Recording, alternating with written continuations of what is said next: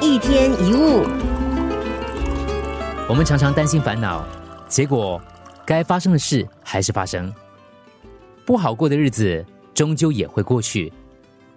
我们被困在忙碌当中，忘了奋斗的理由；走得太远，却忘了为什么要出发。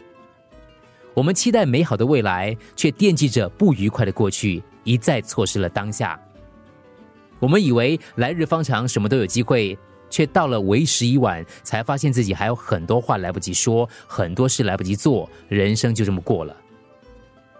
一辈子不过就几十年，日子是过一天少一天，过去的不会重来，我们无法依赖每一天都是好日子，唯一能做的就是把每个日子过好。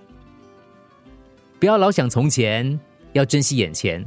不管有钱没钱，把日子过好，你的子女、父母还有家庭才会更好。把日子过好，比过好日子重要，因为幸福快乐来自于每天美好的感觉。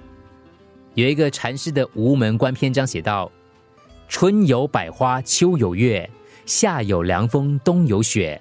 若无闲事挂心头。”便是人间好时节，忙了停下来，重新感受这个世界，用不同的视野来欣赏你的生活，用惬意的漫步方式，走在草地，坐在树下，享受清风，自在飞翔；或者窝在房间里读你喜欢的书，听喜欢的音乐，请朋友在家里坐坐，吃个饼，喝杯咖啡。人生苦短，不能总是好日子，但把日子过好。才最实际。一天一物。